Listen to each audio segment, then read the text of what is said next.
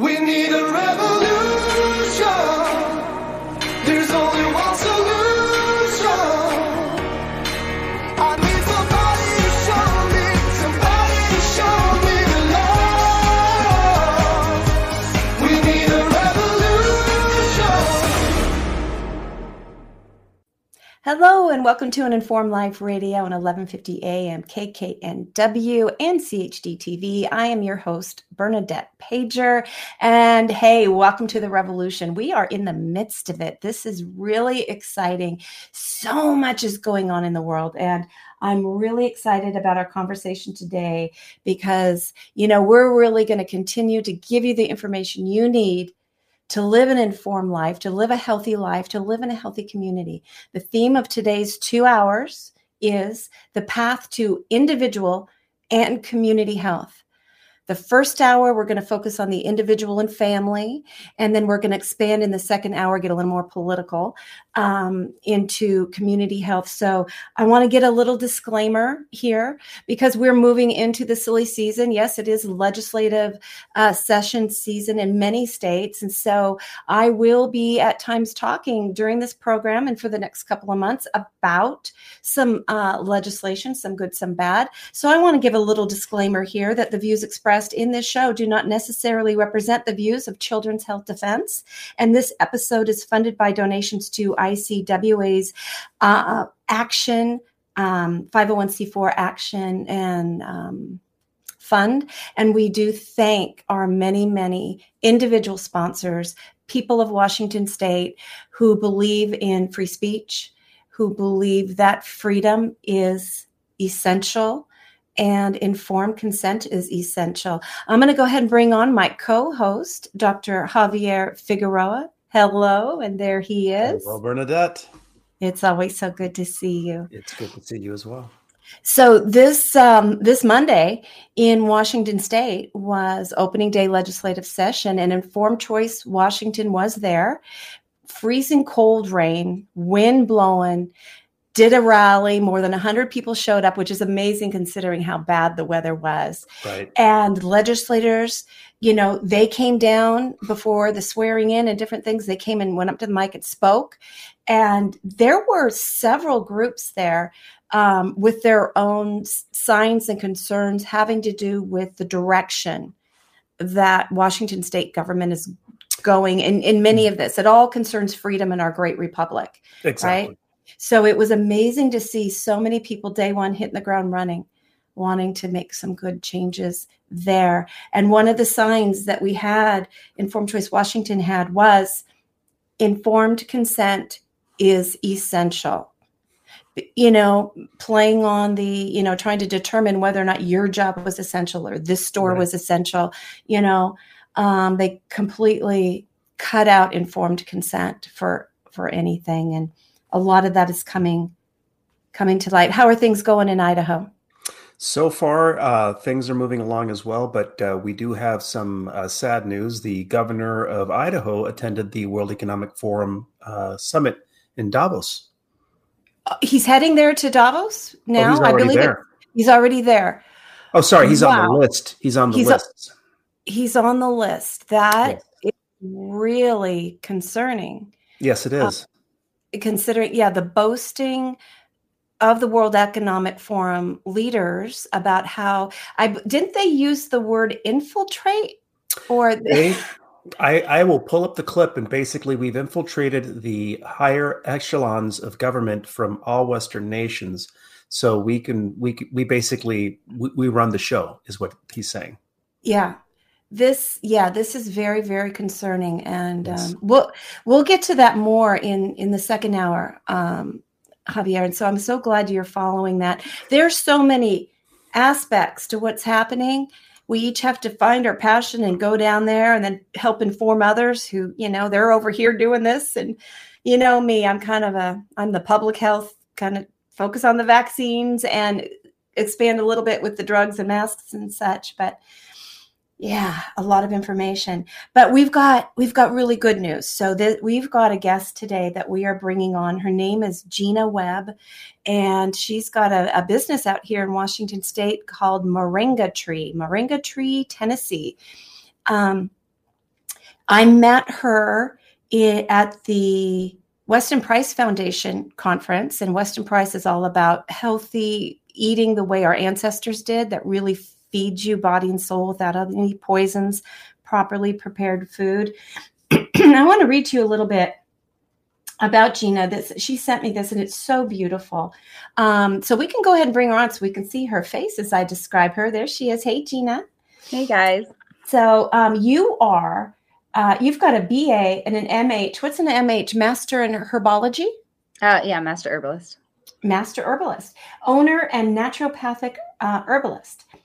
So learning how to nurture our families, loved ones, and even ourselves often seems a daunting task. Though much of this fine art has been lost, more and more families are recovering its life-giving aspects, areas of natural health, real food, superfoods, herbology, emotional healing, traditional cooking, and so much more are woven into this tapestry of vibrant living. I'm going to pause there and say, I so love that. The tapestry of vibrant living. Beautiful, beautiful. So you're you're a beautiful writer as well as, you know, herbologist. Or, oh, so um, Gina embarked on this healing journey almost two decades ago with her family. Now with ten, yes, ten beautiful children and an amazing husband, her heart is to share what she has learned and is continuing to discover. With the foundation of true holistic healing, Gina endeavors to uncover the root problem for any health issue. She creates an individualized healing protocol with specific herbal combinations, real foods, superfoods, and whole food supplements. And she educates and checks for specific dietary needs and deficiencies. Though Gina has a dual bachelor's degree and a master herbalist certification, her real education has come through experiences and research that she has journeyed through with her family and in serving others in their paths toward real health. And Gina is available for individual or family consults. She teaches monthly workshops and blogs at well nourished home dot com. Welcome, Gina, to An Informed Life Radio. Hey. You know, y- you, you're the living demonstration of, of what this show is about. Like what, you know, you are already where I'm still striving to be. Bravo to you. This is so exciting that you're modeling Um, really the future of health and, and how we should be living. So it, I'm so thrilled to have you on here oh, today. Thanks. Yay. Um, could, could you start for us? Tell us a little bit about your back history that led you to where you are today. For instance, let's start off to say, let's look at Gina, high school, college years. Were you a holistic eating person all the way? No. Okay. So that's inspiring for people to hear. No, that you weren't raised with a crunchy mama. And, and so tell us about your journey no. to, to here. Um, so I'm Italian. My mom's from Sicily. And so we did grow up cooking from scratch, but nothing was organic. We used white flour, white sugar. Um, I went to U of M. Um, I'm from Michigan originally. So I went to U of M. I mean, I partied and did all the things, and I was not healthy at all. I ate ramen noodles and, you know, like, you know, whatever you had to do to get through college and not ramen come out noodles. with a, yeah. too much of a financial burden, which I still didn't get out with. I got some. But anyways, um, yeah, I had no idea what I was going to do with my life. I actually changed my major seven times. Um, It was crazy. And then I ended up having um, three of my kids while I was uh, in school. And so I finished my last year and changed my major at the last minute and decided to do education so that if I ever needed to, I could work in the school system with my kids. And so um, I finished up, I was pregnant my one of my last semesters. And then um, he was born mid like at midterms, and I went back and fished up. you so, know. I, Crazy I have, stuff. yeah, I have just the one beautiful child, and he was born on spring break of my, because I went back to school when I was, you know, like thirty-eight, and then got pregnant that year and, and just kept going. And so anyway, yeah. um, so I had him on spring break, and then I had to finish up school, but I did a, like a extension thing where I worked out with my professors how to do it at home. Nice. So, uh, yeah. so I know what you're feeling, but I didn't have all these other children around at the time. It was, just, it was crazy wow. town. Yeah, for yeah. sure. Yeah. But yeah, so I finished up school, and then, um, It was probably on my fourth uh, child after he was born. I started questioning vaccines and things like that. And um, and then I came in to his nine-month appointment, and um, I just had a lot of questions. And I just really wanted to have a conversation with the doctor about, like, I'm hearing all this negative stuff. My mom is kind of, she's gotten into all natural stuff now at this point. And she, she does, she's gotten her, um, she's gotten several degrees, but she, you know, so she keeps telling me vaccines are terrible. Don't do them. And I'm like, well, I don't know why. I'm like, I I think I have to, I don't know. Like, you know, I had no idea. I'm, you know, in my twenties at this point, no clue. And so I just wanted to have a conversation. So I go in thinking, you know, he'll just talk to me about it like a normal person would have a conversation. Uh, no, I don't know what I was thinking, but he, he was so mean to me. He made me feel like I was the worst person in the world for even thinking about not vaccinating. He made me feel like I was a horrible parent, that my kid was going to die if I didn't do these things, like the whole nine yards. I left there crying so hard, and I knew that I was convicted about these, and I needed to talk it through with somebody who I thought was intelligent and would have an intelligent conversation with me, instead of being like completely beaten over the head, you know, verbally. And so I left there vowing to never go back to um, the medical institution again. And I haven't. Like, my kids are healthy and strong. And that was seventeen years ago. I mean, he graduates mm-hmm. this year. So yeah, wow. I haven't gone to a doctor since for any problem at all. Like, I've raised my kids all naturally. I birthed at home the rest of my children, and I just, none of them are vaccinated, and I, they're so healthy. I mean, they're, it's just amazing. And yeah. I mean, our whole lifestyle switched. We found Weston A. Price and started eating, you know, traditional real foods. And, you know, it was just, it was just game on from then on out. So, but I also wow. knew that if my kids got sick, I wasn't going to go to a doctor. So I had to educate myself. So that's why I kind of went into herbs and um, superfoods and natural healing. And so I just, I just, anything I could find to read up on it, I just started learning from all of the all the greats, you know, like I would go through Doctor Christopher's stuff because he was one of the older uh, herbalists that had brought it back to the American forefront again in the seventies. And so I started studying his stuff. I got in with a few other companies that had some older herbalists that were very well, well-versed and trained on like what people had done with them historically. And um, I started even branching out and finding people who foraged and could identify things. And just, um, it's just been a, a really cool journey. And so whenever there's a health problem, I just pray about it, and we do some research, and we, we try something, and if it doesn't work, you try something else, and pretty soon they're better. So. Wow. I, I love that. It's just, it's the way it really should be, you know, and I, I, I feel like, you know, eventually it, the emergency situation should really true. Like if you get run over by a bus, I mean, that yeah, might man, be hard to deal with at yeah. home, but so much of that lost art of healing in the home has been lost, and some of it intentionally lost, taken for us. Right. I think there was a Joe Rogan um, meme going around recently, a, a quote of his, um, you're smiling, Javier. Did you see it? I was sent it. And it's something like, Oh, something like it's it's just amazing. And there was a little cussing in there, but I, but I won't. Don't cuss on this show because this is A M radio.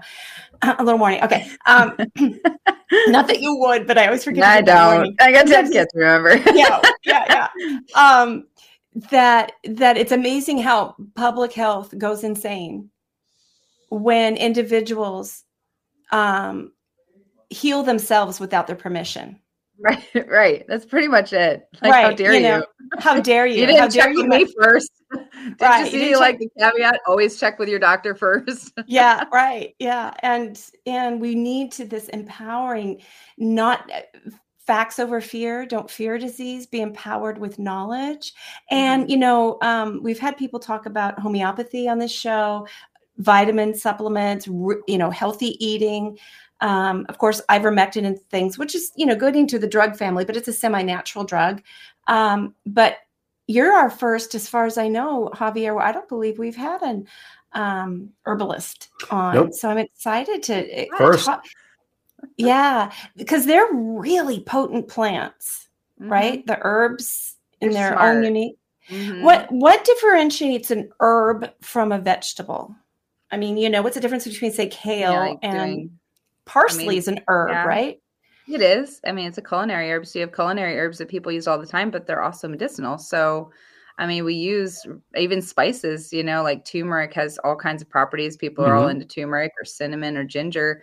but we cook with them all the time. So, I mean, and even I, I believe like people used to use things like burdock and other, you know, uh, vegetables and, or, you know, herbs or whatever in their normal cooking, you know, in their right. bone broth or whatever. And they would just infuse them in there as an everyday thing. I mean, you think of herbal teas. Well, I mean, that's like about as, as everyday as you can get, you know, just grabbing a bunch of herbs and, and steeping them and drinking them. Like any, you know, anybody can do that without any fear of overdosing on them or anything like that. Um, and herbs are smart. Like they don't, they don't cause you to have reactions. It's, it's kind of a misnomer there. Um, it's kind of the scare away from being in the herbs, but, um, they don't really cause reactions. What they do is enable your body to detox things out. And then you react to poisons or toxins that you're actually detoxing. Mm. And then people uh, wrongfully blame the herb and think, oh my gosh, this herb caused me to have this reaction. And the herb doesn't do that. Like the herb is smart. Like there's a really amazing quality that God put into plants of like how they interact in our bodies, and our bodies know how to interact with them. Mm-hmm. And so it's like this really cool interplay where they don't hurt you. You know what I mean? Like they're not out, you know, they're not out to get you.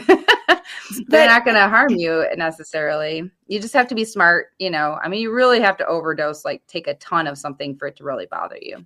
So, yeah. So there's a difference between um, getting, uh, getting it in your food and then taking it medicinally, the do- dosage wise. Yeah. So it seems wise to um, include some of these that have that culinary value to it in your everyday life food yeah, to totally. get always be bringing that healing, nourishing bit. But when you go to medicinal doses with really mm-hmm. strong tinctures and stuff, it mm-hmm. seems like that's where you really need to consult somebody like you or yeah. get the good books and really take caution, because I have heard, um, like you're saying, I mean, if you go on it too hard and heavy and you do got a buildup of toxins that your body is sequestered yeah. off, right. you start releasing, it ain't going to feel good. Right. Yeah. And your liver has to be able to keep up with whatever totally. you're detoxing and, and your yeah. kidneys. So slow is good for as far as that goes. Yeah. You know, I, that. It's definitely best to have somebody guide you through the detoxing process for sure. Mm-hmm.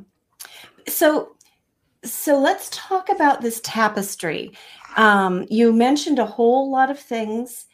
Um, and do you, shall we just start with your everyday lifestyle and then move toward the um, medicinal um, sure. things? Wherever you so, wanna go. Yeah. So talk to us a little bit about, um, you know, real foods, superfoods, and just your everyday lifestyle choices. Okay. Um, so I guess for me personally, like um, with a large family, um, I started just doing smoothies for my kids in the morning. Um, and it was just kind of an easy way. We homeschool, so I don't have time to make a ginormous breakfast for everybody. We've got to kind of like get everybody, you know, once they have their, I have their attention, we got to get it done. So, okay. um, I would, I would make them all when they were younger, I would make the smoothie. Now I've just trained my children how to do everything. And so they do the work for me. So that's, that's a good thing you do. You train one, they train the next one, and so on and so forth. But anyway, so my number seven makes the smoothies for everybody right now. Um, And he puts like moringa in it. So moringa's like a superfood, like a multivitamin. Um, we named the cafe after moringa because um, I actually found out about moringa at a Weston A. Price conference. Um, I know nothing about moringa. Tell us. Expand oh, there yeah. and then and then go to the rest of the smoothie. Yeah. So moringa is, um, it's called the tree of life in the regions it grows in. It grows in warm areas like India, Africa. Um, we source ours from India right now. We used to get it from Jamaica, but um, yeah, it's got like a full pro- profile of like a, a multivitamin. So it's great as a, um, you know, some cultures call it mother's best friend. It's really good as a prenatal, that sort of thing. Um, so my kids use that as their multivitamin in the smoothie um, in the morning. What's it look like? It's like green powder. Um, the tree powder. is, um, I think it's called like the drumstick tree. It's kind of a neat looking tree. Um, but yeah, it's, I, I mean, I have a picture of it, but the, but when you powder it, you can use the leaf, the stem, the pods, the seeds. Um, you just don't want to use the bark and the roots because those are medicinal and they can have other types of properties you may not want. Um, and so, but everything else, like the green stuff is totally great. Um, like I said, I've used it as a prenatal for the past like few pregnancies. And so, um, yeah, it's, it's great, but it's very It's kind of like wheatgrass. It tastes kind of like wheatgrass, um, just kind of a grassy taste. It's not mm-hmm. very strong tasting. It doesn't taste bitter at all. Um, so my kids throw that in their smoothies. Um, they'll throw in some other super berries, maybe some goji or um, aronia berry or something, just whatever we have around that they want to put in it. Um, and then we'll put in raw milk because I love raw milk and, um, you know, some avocados or frozen berries, some raw honey. Um, and that's just kind of to get us started for the day. Um, and then, you know, they'll kind of, they'll, we'll get our schooling done. And then um, I head over to the restaurant for the afternoon lunch rush. And um, at the cafe, we we make everything from scratch. Um, I make the sourdough. So I make a, a, mm. a traditional einkorn sourdough um, for our like grilled cheeses. We get our and- cheese from a, a farmer in Pennsylvania. They're amazing. Yeah, go ahead. Well, einkorn, that's a type of wheat, right? An ancient form of wheat. Right. It's the original. O R N. Okay. Yeah. It's one of the original varieties. And so I try to stick with like the traditional, um, not hybridized, you know, or the modernized, I guess, varieties of things. Um, th- there's more nutrition in like the original grass, you know. So einkorn is a great one. There's several other ones that I really want to get, but they're super expensive. And so I've stuck with einkorn or spelt because they're more affordable. Mm-hmm. And easier to obtain for where I am. And so we use those for our sourdough, but I also make like a gluten-free sourdough. Um, but again, I use traditional like whole grains. I don't use white rice. I use brown rice and millet and sorghum. And so we use a lot of um, ancient grains for that. Um, and then of course we have like no grains at all for people to like, you know, we have um, our farmers that have uh, eggs and we have um, grass-fed beef and then our chicken. So everything's organic at the cafe. Um, and as locally sourced as possible. And I think that's really key too, for one, being economical with a big family. If you source things locally from a farmer, you can buy in bulk, or when you buy in season, it's a lot cheaper than out of season. So you can, you know, can or freeze and store up if you need to, um, which we've done traditionally. And buying in bulk is always cheaper. So I'll go up to the Amish communities and buy fifty pound bags of this or, you know, whatever, just to make it work for our family size. Um, Yeah. So, wow. I, I, I, I want to drive to where you are and just let you feed me. Yeah. Right. It's so good. That sounds wonderful. I love that. And, you know, that's very much what Weston Price teaches is, you know, f- create that community, find all these sources. Oh, there. Yay. It, it went away. You had it pulled that, up for a I second. I think that one was my sister's. So there's okay. two cafes. There's my, my sister's is Moringa Tree Organic, and then mine is Moringa Tree T N because I'm in Tennessee and she's in Indiana. Um, oh. But yeah, same family. She, so your sister is doing the same thing? I mean, you kind of started it originally. So wow. ten years ago. Mm-hmm. And is, is it just the two of you sisters? Yeah. Um, so she started her, well, her husband does other things. And my husband does other things. So yeah. yeah. That's yeah, just great. The two of ours right now. We're yeah. looking at branching out, but we'll see how it goes. Well, that is so wonderful. I just can imagine the amazing healthy meals that you all are eating uh, to keep you well and, and thriving. This is very exciting. Um, oh, I've just got so many questions. There Javier. Oh, there it is. There's the beautiful. So for our radio listeners, we're looking at their website and it, it, it truly is beautiful. So it's uh, Mar- M, let's see, can I spell that? M O R I N G A T N uh, dot com, Moringa T N tree. Dot, uh, Moringa Tree, tree mm-hmm. T N, T N dot com. Dot com. Yep. And That's just a it. photograph of gorgeous fruits and vegetables all spread out. The colors just make me salivate there. Right? As it's supposed to. Vegetables. Yeah. yeah. And, and, you know, and that's where we want to go. I, I said the other day that I feel like when you go into a grocery store, you know how they have fruits and vegetables and then the organic section.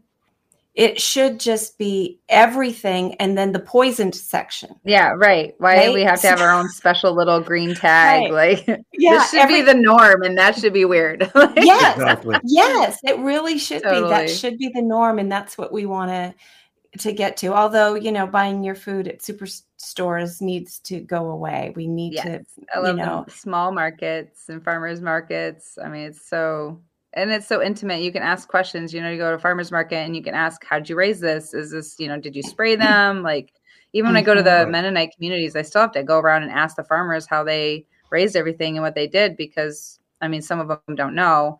And so it's nice when you go to a small market and you can, you can ask these questions and find out. When I go to a store, the only thing that I have is trusting the government's organic label, you know, and like, mm-hmm. yeah, because the, the government totally has my interests, best interests in mind. So I, yeah, you always slightly kind of like, okay, if that's the best we can do, I guess I'll go with it. But right. definitely, I think decentralizing our food, um, which is part of the reason we opened the cafe, was to um, connect our community with our local farmers, so that if everybody decides to shut down again and decide who's essential and who's not, we know where we can get our food from, and people can come to us and get connected with those farmers. Mm-hmm. So.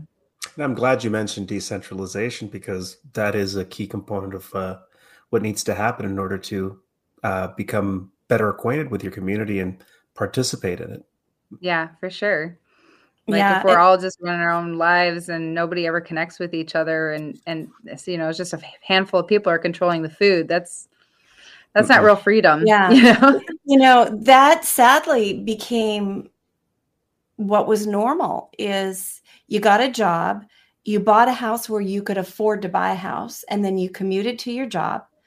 You barely knew your neighbors. I shouldn't say knew, no, because this is what, you know, this was sort of, well, we had a nice little community where I was out in Washington State, but I was not actively involved at the community level like I am since we moved to Tennessee. Right.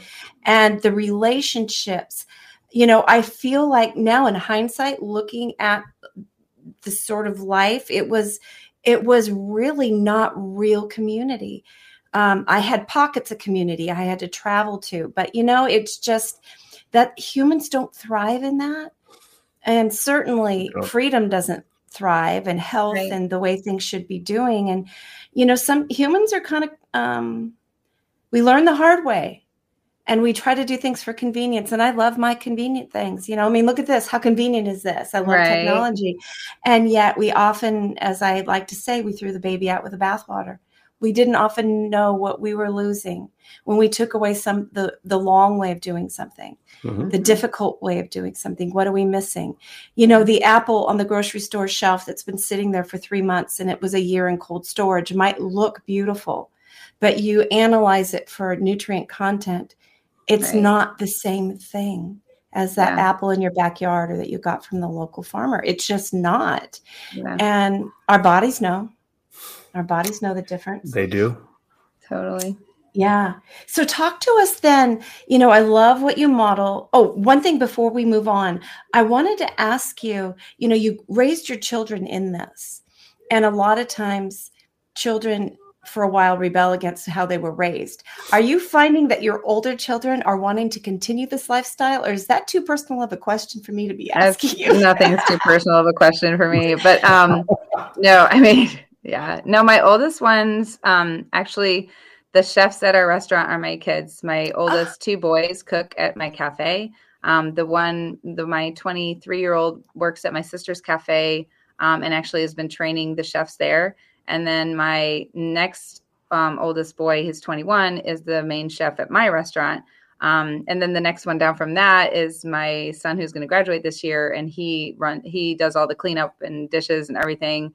Um, And my oldest daughter, um, she, I mean, she, I mean, she kind of ate out a little bit, but not like, she could totally tell the difference on how she felt, because she'd eaten so clean. Like, we eat so clean. It's ridiculous. And so even just eating out once, she was like, yeah, this isn't worth it. Like, you know what I mean? Wow. So, you know, just to be able to feel like sluggish and not feeling, you know, your stomach feel off. And then you're like, did she pick up parasites at a restaurant? I mean, there's like all these things you just, she already knows, because she sees me working with people, and she knows where people pick up all this, these damages and all these poisons and harm. So they all know, like, it'd be different, I think, if I didn't educate my kids along the process. And I was like, this is just what we do.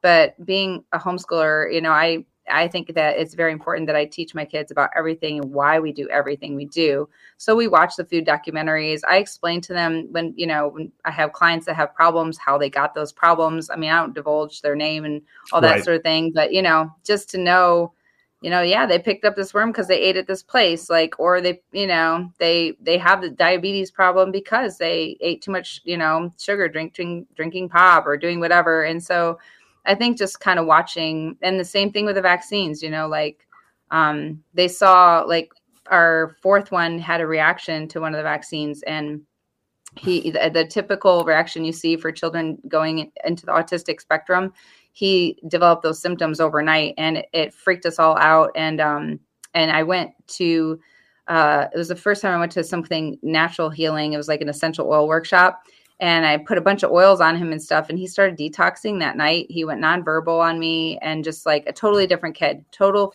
flip of a switch.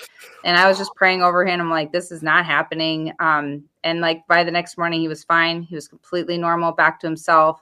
And I was just so thankful, one, for the miracle, but two, like to see that natural things put on him could totally help heal someone's body. And so, mm-hmm. and it also let me know that what we were doing, that my conviction, my conviction was right.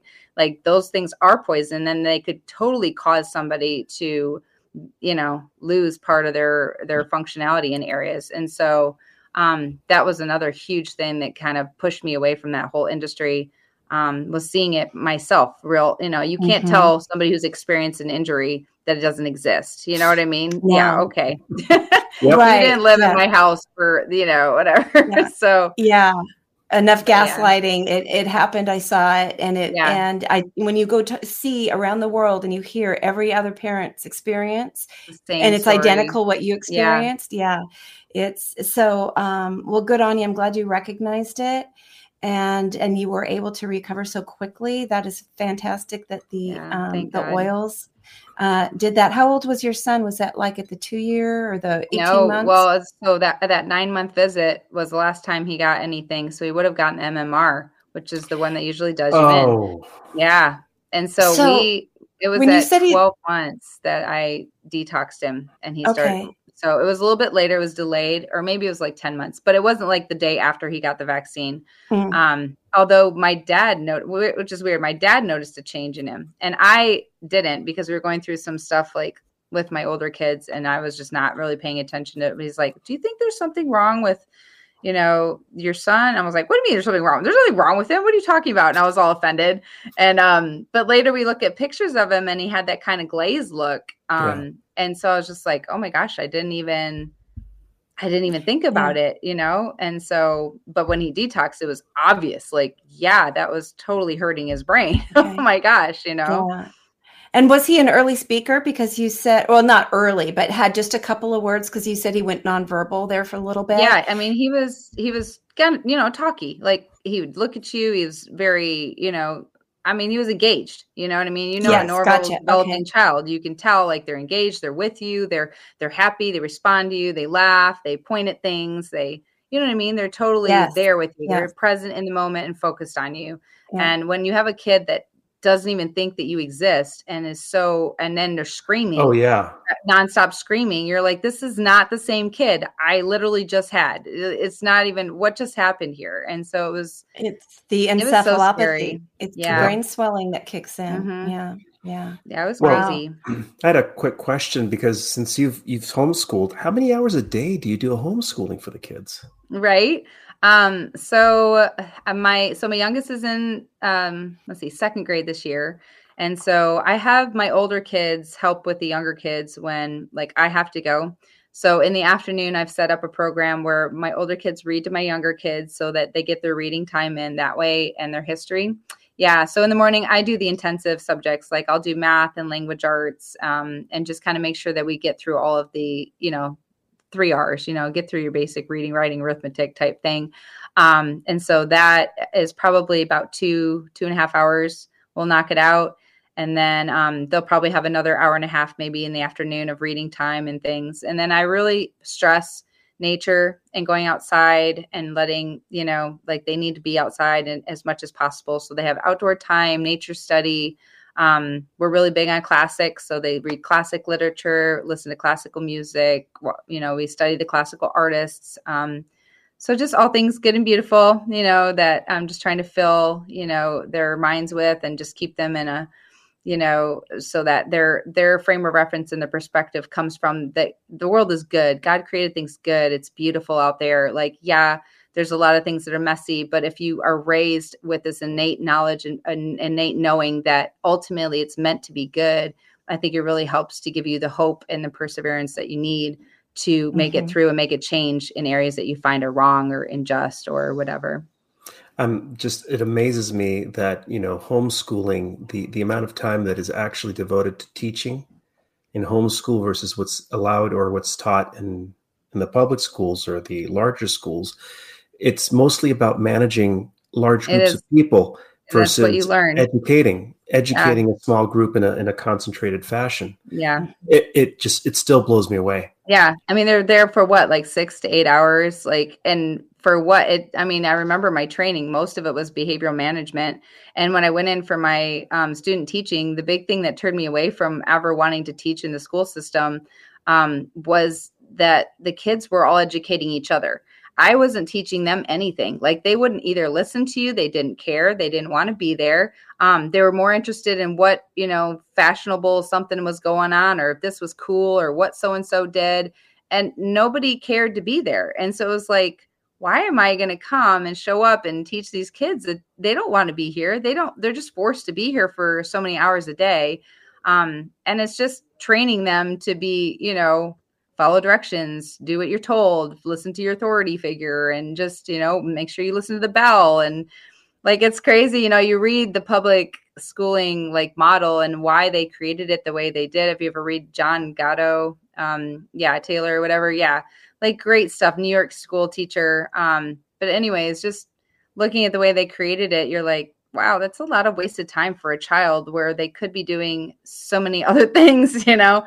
Um, mm-hmm. You don't need to dedicate that much. I mean, who wants to sit and study something when you're seven years old? You want to sit in front of like books and, and paper? Like, what kid wants to write for four hours? Like, are you kidding me? Exactly. They'd much rather be outside building a fort. So let them. Like, I mean, a lot of kids think visually, you know, they think in pictures, they don't think in words, they don't think in dialogue. They think through, you know, visual things. So putting things before them that they can visualize how to put things together, you know, like shop classes have disappeared, but that's such a huge needed thing that, that we have people that are able to think with pictures and put things together instead of sourcing out all of our oh, total different tangent. But it's just kind of a pet peeve of mine. We source out so many things and we could be doing them here if we would just let our kids, you know, do what they're bent mm-hmm. to do instead of mm-hmm. sticking everybody in an academic peg. So mm-hmm. anyways, random. But it's all connect. It's all connected. yeah, it's all connected. It really is. It and, is. You know, depend independent and being able to, you know, maintain our freedom is so important that we're not reliant on everybody else to do the work. yeah. So. so, yeah. And this is why I'm so excited is all of this is bubbling. So many things are bubbling to the surface of what we really need to really thrive as humans, to have this yeah. vibrant tapestry, as you call it. Totally. Um, so let's talk about So you're, you, you've given us a great example of, of how to live and choose foods and have a nurturing uh, environment in which to raise children and to live and run a business. Um, so illness comes along, and that's where people have that fear. And so talk to us about treating um, like just transient in illnesses come along, colds, flu, COVID, whatever. Sure. Yeah. Um, so when someone gets sick, I have a, um, I actually teach a class on this, several of them. Um, I call them Doctor Mom workshops. Um, this is hey. after my youngest. Hello. Nice. It was funny how long it would be before he showed up. um, and so like, for instance, if a kid gets the sniffles or something, I'll just put on some herbal tea. We'll have tea time. Um, I do have a, a super immune formula that I created based off of Doctor Christopher's, um, he has an anti-plague formula, which you can't call it the anti-plague because of F D A regulations. So it's called the uh, Super Garlic Immune now. Um, and so there's several different formulas that if you look at like, um, I love his stuff, very simple. Um, and Nature's Sunshine also has several really good things. Herb Farm is another easy line to get anywhere. And they've labeled things very easy to figure out, respiratory support or, you know, daily immune builder or whatever. So these things are labeled. They have dosage amounts on them. They even have a kids line. So they have the kids dosage amounts on them. So it makes it a lot easier when you're not familiar with herbs. Um, but as an herbalist, I already have like tons of, I mean, I have a well-stocked apothecary, you know, of all kinds of things. And so I'll just go through and give them tinctures of this, that, and the other, you know, of whatever they're exhibiting. You know, if they have respiratory issues, then I'll, I'll give them respiratory support herbs, you know, like andrographis or mullein or Um, and then I'll make them teas and give them lots of superfoods, lots of super berries, um, like amla and goji and things that have natural antioxidant vitamin C um, qualities in them. Uh, we make sure they don't do any sugar then, because sugar deactivates your immune system for about twenty-four hours. Um, even like natural sugars that we use in my house, like sucanat, which is like the most unrefined form of sugarcane. It's sugarcane natural. Um, but anyways, um, even that, I would just kind of let them take a break from that and just do raw honey or stevia. Um, and then just giving them bone broth too. Like, I think that bone broth is really under um, underused when people are sick, because it's a really good infusion of minerals and nutrients and stuff to build them up when they don't have much of an appetite, which is totally fine. If they want to lay on the couch all day and do nothing, that's fine. Like, let them heal and get better.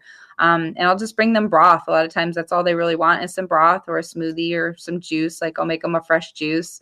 Um, you know, baths are great, but I know one of my friends, she always just gets them a hot bottle, like a hot water bottle, and lets them sweat it out. Like, depending on their age, just, um, you know, go get under a blanket with your hot water bottle and sweat it out. And like, don't even mess with all this stuff. Fevers aren't your enemy. You know, um, Suzanne Humphrey, she's really great with uh, teaching people on that. Um, that fevers are part of your natural immune system to cook something out of your body that shouldn't be there. And so you don't need to smack it. Like she says, you don't want to smack down the, the, um, you know, your, your dog, the alarm alarm clock when you're supposed to be telling you what's going on, you know, or your, right. your attack dog or whatever. So yeah. um, I always but, say, like, you know, you don't want to lay down your soldiers in the middle of a war. You, exactly. You, know, you take you like ibuprofen or Tylenol, your soldiers yeah. lay down, and then the enemy comes in. Right. It's like, what, what are you doing? Yeah, totally. Rouse the troops. Right? Yes. Yes, totally. Yeah. So I just give them a, a bunch of herbs and superfoods to equip their immune system to do what's designed to do. Like, we're not in, I, I, you know, I try to educate my clients and, and people that we're not at war with, with microbes. You know, I'm not at war yes. with viruses. I'm not at war with bacteria. If yeah. they show up, you know, then my immune system was designed so amazing to work, you know, and be able to clear things out that don't need to be there. I'm not, I don't need to be afraid of something microscopic.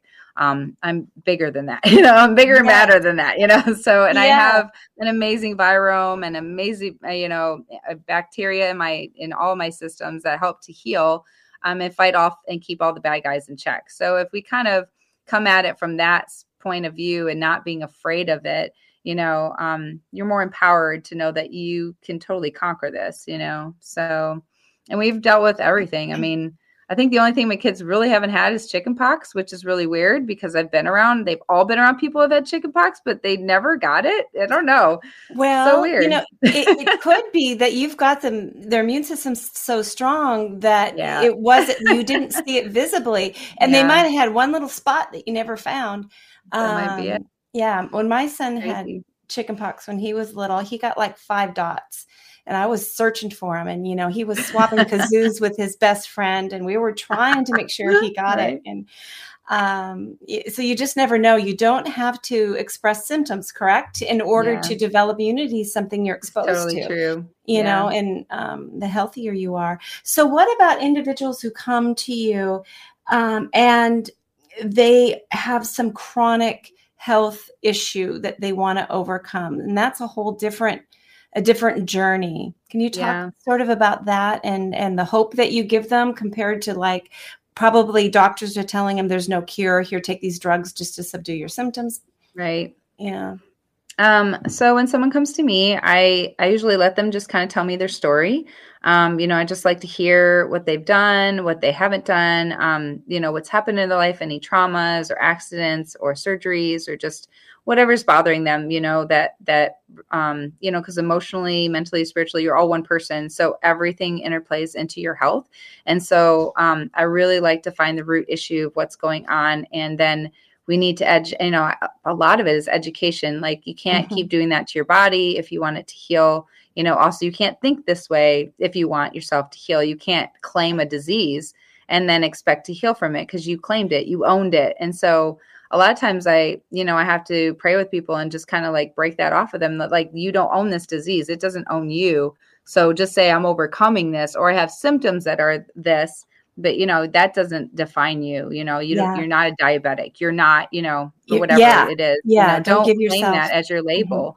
Mm-hmm. Um, but then I, I, you go through, yeah, go ahead. Well, I just want to interject real quick um, because you're not a doctor, right? Um, but you're like a health coach. And yeah. so this conversation here isn't giving, you know, a medical advice to anyone. No, you're a health coach. And when people come to you, you help coach them in lifestyle behaviors that your education experience have shown them can help them. Totally. But you're you're not a doctor. I just wanted to make sure yes. we got that. Okay. Yeah. Thank you. I have lots of disclaimers all over my stuff. So yeah. yeah. no, I set up a disclaimer. Yeah. Yep. Yeah. I always have a disclaimer. I start my class with a disclaimer. good, good. But okay. yeah, I'm not a doctor. Don't want to be a doctor. I'm just here to give you information. Um, so yeah, then I'll set up a protocol with people. And um, the root issue for a lot of times is um, par- either parasitic garbage, like that they picked up somewhere. Um, it also can just be poison from backlog of vaccine if they were military or other things. Um, they have all that to clean out.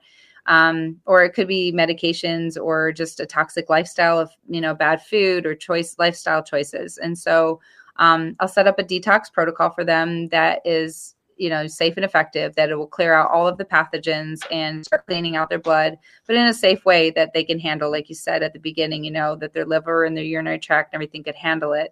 Um, so we set that all up. It, it usually includes like um, specific herbal formulas that I've created, um, and then some tea formulas to help wash. And then we'll have um, specific supplements that have like, or yeah, like a lot of Ayurvedic supplements and Chinese blends that have specific things that are helpful. Um, and then I'll bring in um, like superfoods um, to help kind of bring in, um, you know, extra amino acid or multi, you know, like a multivitamin support, but in a food form. Like, I don't like to give them a lot of like, you know, like, I don't know, you know what I mean? Like concentrated um, vitamins yeah. and stuff. It's better to mm-hmm. get it from food. And then mm-hmm. we'll sit down and talk about diet for a little while, and I'll just kind of walk through and try to help them to be successful. So ask them like, what's your favorite meal? Or, you know, how would this be difficult for you to implement?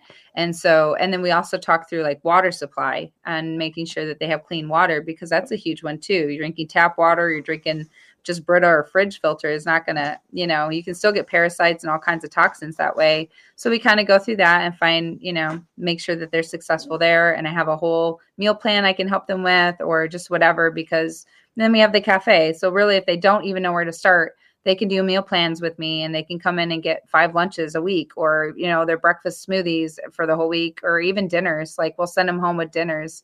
Um, so, I mean, we do sourdough pizza for families. Uh, it just, I mean, it's really fun. So whatever people need, I'm just there to kind of help them. We just start up these juice cleanse packages, so people can do a juice cleanse uh, fast if they want to, where they just do liquids basically mm-hmm. to help, you know, reset their gut.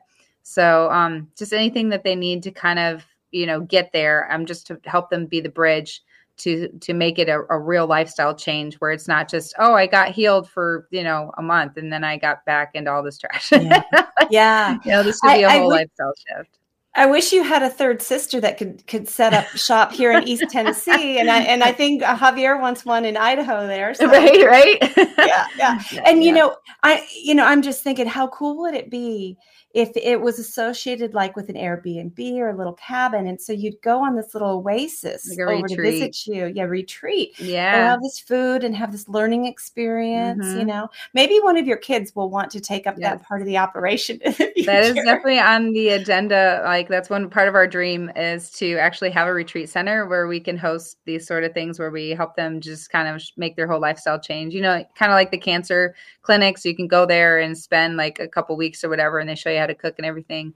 Very similar to something like that, where it's a retreat center and you take a week away, and and it's just all crash course, you know, and we cook mm-hmm. together, and we just we eat together, and we talk, and just, you know, it's very healing emotionally, mentally, spiritually, not just, you know, physically. Yeah. So definitely it's on on my oh, list of things heaven. to do. Yeah. Put me on the wait list. I'm there. Yeah, that, that really sounds pretty awesome. And we're down to like the last about four minutes or so um, of the show. Is there anything that I forgot to ask you, or that we haven't covered, that you would like um, listeners to know?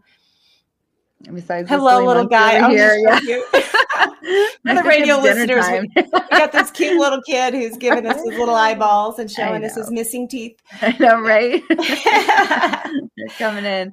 Um, yeah. I don't know. I guess if there's anything else you can think of, like um, to help people not be afraid to try and take on sickness at home. You know, like they, there's a, on my Wellnourished Home website, there is a medicine cabinet list that I have for people if they want to look that up and um, mm-hmm. start collecting some of those items. Um, there's also um, several other posts on there of like uh, a what if um, chart. Yeah. Like if I have this, what can I take naturally for it? Like a U T I, then you could take, you know, this, that, mm-hmm. and the other. So I, I do baking soda. I love the baking soda cure. Have you ever done that one? You, do you use that in any of your approach? We'll have to talk about that one. Yeah, for sure. Um, yeah. Yeah, that's great. There's a more of a need for that. And um, listen to me planning on air, but I would love to do some webinars with you for some organizations that I work with, you know, where, sure. you know, I think that on an ongoing basis, there is this huge need for parents to be able to tune in regularly and mm-hmm. learn, because when that fever hits or when the fear mongering begins to go around them, if they don't feel confident and they don't have that somebody like you to refer to, yeah. to help guide them, um, they in their, in that fear, they might go do, um, go grab your know, antibiotics and your steroids and yeah. yeah. Or, or give into the pressure or feel bad that they didn't choose, mm-hmm. you know, a vaccine or something. And yeah. we want people to make their decisions from fully informed, not fearful yes. places. Totally. Yeah. Yeah. So I, I absolutely love what you are doing, Gina. It's such a, I'm so glad that we met. Yeah. That was an amazing so cool. conference. The number, the people, the people that we interacted with and met, I mean, it's spurring so much. We're, yeah. um, yeah. So I That's look great. forward to, I'm so glad you're here in Tennessee to working with you on. Yeah. Um, for sure. Yeah. Well, have you back on. And um, so tell us a little bit, we got probably one or two minutes. Tell us your website again and, and what sort of resources are there for people. Okay. So um, our cafe is moringa tree T N dot com, and that's just for our like food. If you're in the area and you want to come by to eat. Um, my website that I've been blogging at for, I don't know, probably fifteen years is well nourished home dot com. And on there, um, I have resources for just how I've healed things naturally myself. So yeah, there's my wef- reference chart. So like oh, I, I use that, that as a teaching guide. Um, that's us at our farm. Like we're, we're up at uh, an organic farm we used to live on. Um, but yeah, there's a lot of things. I, I healed myself of uh, gestational diabetes naturally. I healed myself Ooh. of hypothyroidism naturally. Um, so there's a lot of testimonials of different things that I've had to deal with. Um, and each kid has had their own issues, you know, of things that they've had to deal with. And so a lot of the testimonies of how I did it are on my website. But yeah. Thank you, Gina. This has been a wonderful episode. Thank you for joining us on An Informed Life. Yeah. On eleven fifty A M K K N W and C H D T V. We're going to take a, a few minute break and we'll be back and we'll be talking more about expanding what you heard today, the concepts, into the community. Uh, we'll be right back. If you're looking for a publication that delivers honest takes and critical insights into the issues of our day, then look no further than The Flame Paper. The Flame Paper is written for the people, by the people, who aren't afraid to challenge a mainstream narrative, be it healthcare, voter fraud, political correctness, or even the one world government. The Flame is full of timely articles, reports, and expert advice written by freedom-loving, truth-telling experts, journalists, and concerned citizens. To subscribe, go to the flame U S A dot com. During this unprecedented response to an infection outbreak, it has been made very clear that shutting down lives and businesses is not sustainable or repeatable. We've also learned that it's unnecessary. Treatments exist and always exist. For ninety-nine percent of the population, nutrients and oxidative therapies that support the immune system and improve symptoms are always available to address viral infections. For the less than one percent who need more, inexpensive, unpatentable drugs can be added to the nutrient therapies to improve outcomes. It's time each and every one of us empower ourselves with this knowledge. We need not ever bring our lives to a halt again.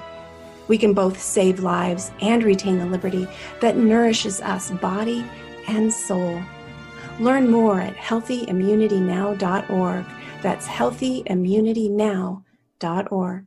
Informed Choice Washington is a nonprofit organization that advocates for healthy immunity, medical freedom, and fully informed medical consent. The right to make medical choices without coercion is fundamental to our civil liberties and a basic principle in all human rights declarations. To learn more, tune in each Friday from three to five p.m. to An Informed Life Radio and visit the website informed choice w a dot org. It's time to take a stand for medical freedom. Go to informed choice w a dot org today. We need a revolution. There's only one solution. I need somebody to show me, somebody to show me the love. We need a revolution.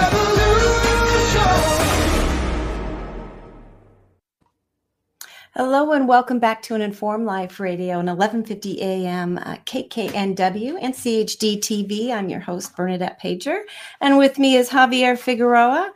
Hi, Javier. Uh, great first hour. Gina Webb is so yes. inspiration, isn't she? Oh, that was such a wonderful, uh, just uh, uplifting story.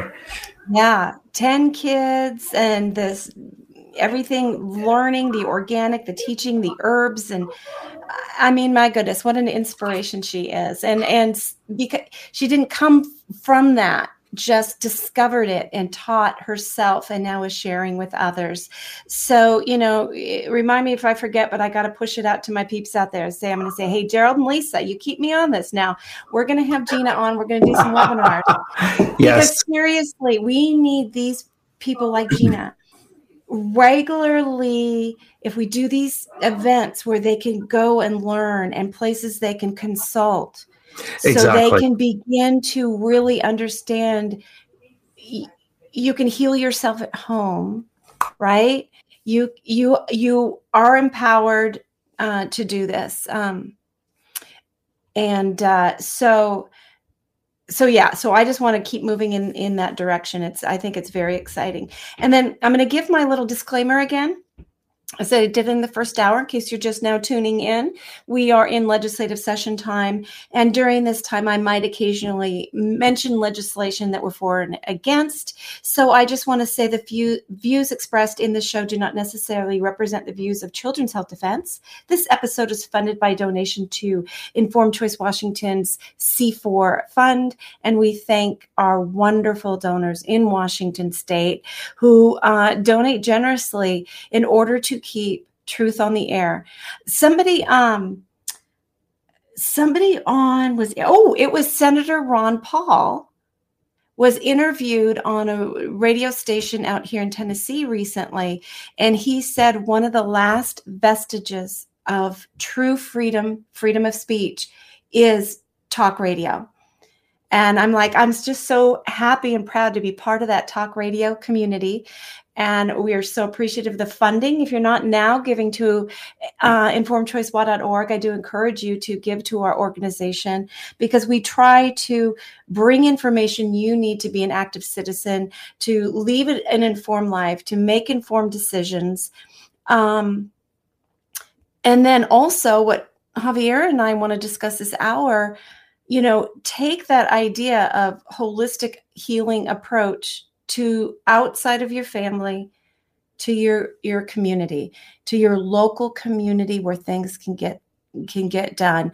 And, you know, like I want to say in, in Washington State right now, there's a couple of counties where the last elections of local folks put some really amazing common sense, I'm done with this nonsense, people on different boards. Commissioner boards, county commissioners, health boards, and whatnot. And they're working through this great system of government that our republic has with checks and balances and getting elected, listening to the people to try to improve things where they are. And it's very exciting to see that change is going to be happening at that local level and bubble up.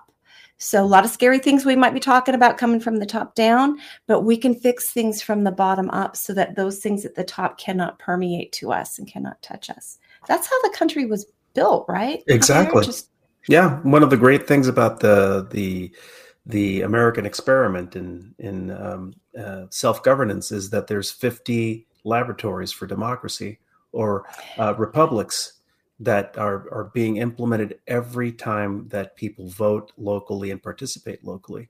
And then, mm-hmm. of course, is the federal government, which is a, a study in centralization and technocracy, which is basically yeah. grabbing as much information and data as possible to try and control as much as possible from a central location. Yeah. Now, it wasn't until I became very active that I understood that we don't live in a democracy, we live in a republic, because we grew up with that word. Oh, you know, democracy is wonderful. We're going to go fight this war for democracy. And, and you know, I didn't question it. I didn't really understand it. I was going to pull up democracy versus um republic, but is that something that you feel versus, uh, can, um, what's that word I'm looking for? It starts with a V as far as, um, anyway, can you explain the difference or do you want me to? So, so democracy is the action of the majority where a majority decision is made and that is implemented. Demos is mean, means the people, and democracia, it means, uh, the, the voice or the will of the people. Um, republics are basically putting a, a legal as well as a procedural barrier between the voice of the people and what the government or the, and, and what's interesting is that government is gover means to rule, mente means the mind. So government Ooh. Is to rule the mind. Oh, good heavens. And that's really what they're moving toward in some of the technologies that they, you know. Well, and again, wow. it's it's the rule of the mind that's important because how you mm-hmm. think about processes and how you think about how laws and uh, social uh, institutions are are uh, adjudicated and created and implemented, those are important features. Republics mm-hmm. have a representative that basically has to balance out the uh, needs of the majority while at the same time protecting the uh, the rights of the minority. And again, it's mm-hmm. always this tension of majority minority. The the yeah. great joke uh, in you know in, demo- in direct democracy is that direct democracy is two wolves and a lamb uh, arguing over what's going to be for lunch. Say that again. so so uh, um, popular democracy is two wolves and a lamb arguing what's going to be for lunch. What's the two wolves and a and lamb. a lamb arguing what's for lunch? So obviously the lamb is lunch, right? Exactly.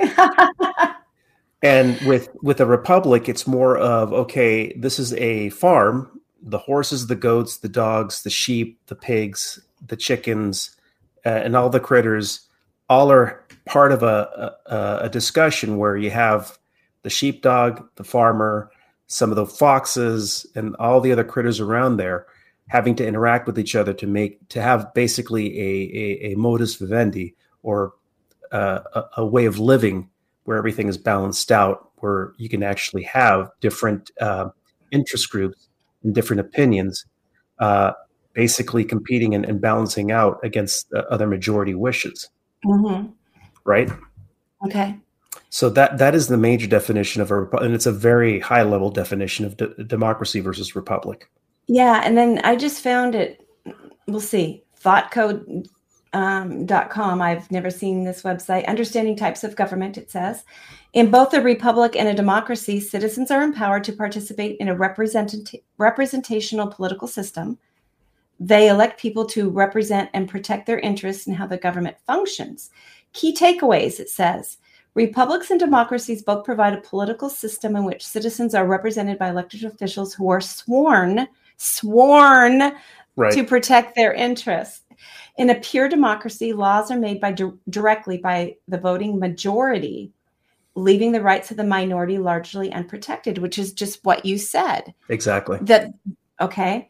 In a republic, laws are made by representatives chosen by the people and must comply with a constitution that specifically protects the rights of the minority from the will of majority. Again, what you just said. Very good. Exactly. Yep. And so the United States, while basically a republic, is best described, though, as a representative democracy. So we were founded as a republic, but we have become a representative democracy. Now, we hear a lot about minorities, but from my point of view, minority groups, I'm not talking yes. about like race or gender yes. or whatever. I'm talking about, you know, some, some, some group of people, there's not as many of them or as everybody else who defines something else in a different way. And then we try to work, I say we as a society try to work very hard to make sure those minority groups are not trampled on. Correct. So we, but what what I really see is that what gets trampled is the individual. Correct. If you don't belong to the flavor of the month minority group, your individual rights don't matter, you know, and exactly, you know, and they really like to play minority groups against individual rights. So in, in the state of Tennessee and in the state of Washington, I'll read Washington's, the um, section one, the very first thing they say in the Washington state constitution is all political power is inherent in the people, and governments derive their just powers from the consent of the governed and are established to protect and maintain individual rights. Okay. Now, so I want to talk to you a little bit, Javier, about something. You and I are getting up there in years compared to some other people, right? When I was in my twenties, I was idealistic. I, I, I, I believed that there were aspects of socialism that made sense, that were just and kind, and making sure nobody starved. Everybody got taken care of to a certain degree. I did understand work value and ethic, but from a very naive place, a very utopian sort of idealistic place without understanding human nature and corruption and all that can go wrong. So what I feel this shift from really those Republican values of individual rights moving more toward, um, what did it, what did I say it was? It was um, representative. Communal, yeah. Communal um, majority or flavor um, of the month. Representative democracy. Um, that type of system can be easily corrupted and captured by out by entities who profit from it. Absolutely. As we have seen, you know, with COVID, the, everybody's saying your your individual rights have to be set aside for the greater good. Yeah. And then entities who, you know, we know that are they're lying about every aspect of it, but they, I'm not explaining myself very well, but you're nodding, so I'm hoping that I'm getting no, no, my no, point across. You you are getting your point across. Okay. The, the big push has been towards, so one, individual rights are paramount and central to the way that the Constitution of this country has been set up, both at the national level and the individual state levels. Some yes. states have more pronounced uh, representation for individual rights than other states that yeah. focus more on community. Uh, and it's always a balance. It's always a trade-off, you know, yes. it's always a trade-off. And it's, it's, you know, what, what economists say, you know, there's never a perfect choice. There's always, there's just trade-offs. So one yeah. thing that's been, that was learned quite, uh, you know, both by experience is that individual rights are really the foundations of a just society. And mm. the, the real com the real core of the United States Constitution, as well as each state constitution, is mm-hmm. one uh, of the f- first rules in medicine as well. First, do no harm. As long as you don't harm anyone, you're free mm-hmm. to do anything you want, as long as it doesn't harm anyone, pick yeah. anyone's pocket, or steal anyone's property or person. Yeah. Well, and and the reason why um, powerful entities have always attempted to some degree to control people through fear. And now we know the fear of disease, communicable disease, is it's, it's like this pipeline of pandemics on their way. They've told Correct. Us the next one is coming. It's going to be this dangerous. It's going to, you know, they keep doing all these event two oh one type events yes. to, you know, to prepare for it right in front of our eyes. Um, they're trying to tell us that your rights end when your choice might endanger somebody else's life. And on theory, I that seems to make sense. But a couple of things here, Javier. Um, when it, especially because they try to push a product on you. Yes. Okay. So I like to say my individual human rights do not end where your product failure begins. Ooh, that's a good one. Right? That is a damn good one. Yep.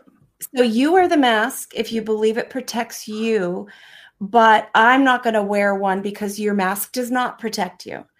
If you believe the shots work and are protective for you, you go ahead and get it, but I'm not getting one because your product fails to protect you, right? If you need more protection, you go get more protection, but you can't enter my human rights mm-hmm. um, because your products do not do um, what you had hoped they would do. Exactly. Um, and then, so, and they've been using this, they've been weaving this into the society, into the culture for decades now, um, saying that you, they've been saying for vaccination for a long time, their campaign messaging is, oh, you don't do it for yourself, you do it for grandma.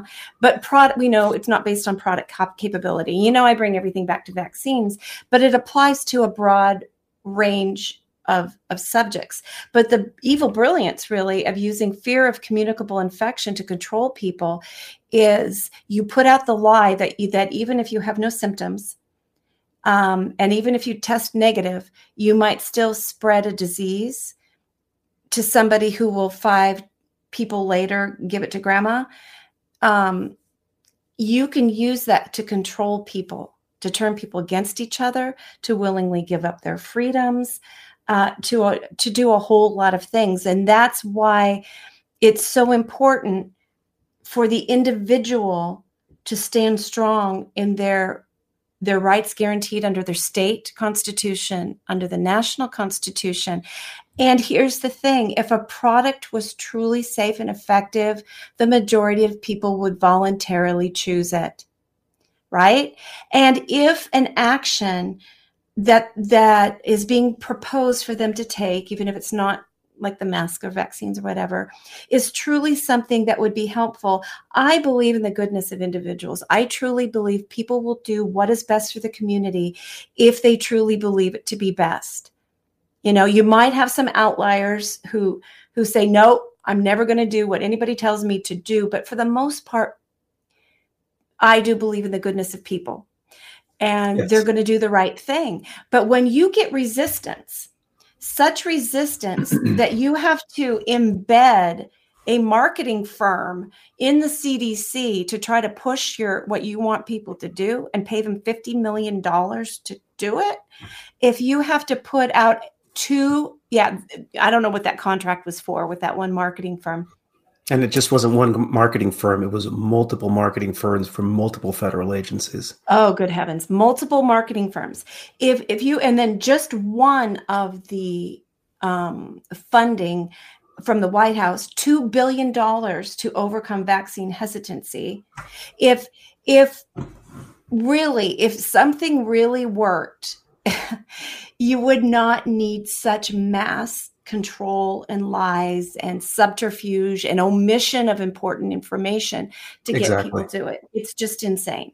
It is. Um, so I've rambled quite a bit. So I'm going to now you've, I know you've got some things along this realm that you've been exploring. So, so one of the things that we have to um, come to terms with is that right now we are looking at a push for, and again, I have to say that if you talked to me ten years ago, I can't believe I'm actually saying these things. The words are coming out of my mouth. Yes. That the idea of global governance, a, a, a one world government, was such a crackpot right wing conspiracy. Exactly. But, and this has nothing to do with left or right or politics. That there was there was a push towards a one world government, a global um, a, a global corporatist control system. I would have said, stay away from me, you conspiracy theorist. But yeah. The reality is the following. There are organizations, there have been global organizations for well over two hundred years that have been working towards harnessing the power of governments globally to basically have a one world set of rules. Mm-hmm. And the corporations are the most efficient vehicles because you have, you know, uh, World Trade Organization, GATT, T T P, um, T T P uh, trans, trade tr- uh, tra- trans uh, the tr- uh, T T P stands for the Trans uh, National Trade Trans Pacific T P P, Trans-Pacific Partnership. Sorry about that. Yeah, yeah, no problem. So there, there's all these, there's all these treaties that have been that have basically allowed uh, corporations, instead of writing laws, to write um, basically rules and regulations, not laws, but that will actually take a step away from the the court system and be and basically have an adjudication system that is controlled by businesses. Mm. Okay. One example mm. is the World Health Organization. Mm-hmm. And one one a particular set of rules, the International Health Regulations, the I H R, is something that is now being discussed uh, by many nations, or including the United States this year. And it's being discussed behind closed doors in Davos uh, to basically set up a new set of rules and regulations in which, when you create a pandemic, uh, uh, uh, a uh, health emergency of international concern, that all of a sudden the the governments will cede authority to the W H O to basically manage this public health uh, emergency of international concern. Now, you know, here's the thing. You know, everyone thinks that it's crazy. It's being discussed, and the, you can actually read the rules and regulations. Last time, I think a year and a half ago, mm-hmm. there was such, no, was less than that. It was like four months ago. Um, there was such a um, stir because the actual uh, the actual document came out and people were able to read it, that the pushback was so fierce yeah. that, you know, there was fifteen conditions that were going to be voted on. Only one was voted on, and it was the least intrusive of them. But yeah. now they're actually pushing it again. Yep. Yeah. So um, the Defender, Children's Health Defense uh, online magazine, The Defender, today's article is exclusive. World Health Organization proposals could strip nations of their sovereignty, create worldwide totalitarian state, expert warns. And this is an interview with Francis Boyle, J D, P H D, bioweapons expert and professor of international law at the University of Illinois. Um, it, I encourage people to go read that. Go to The Defender, uh, children's health defense dot org. I think it's backslash Defender. Mm-hmm. Um, search for those words. You'll find it. And it is very concerning. And, and if we bring this back, and I, I know you're going to talk more, which is fantastic.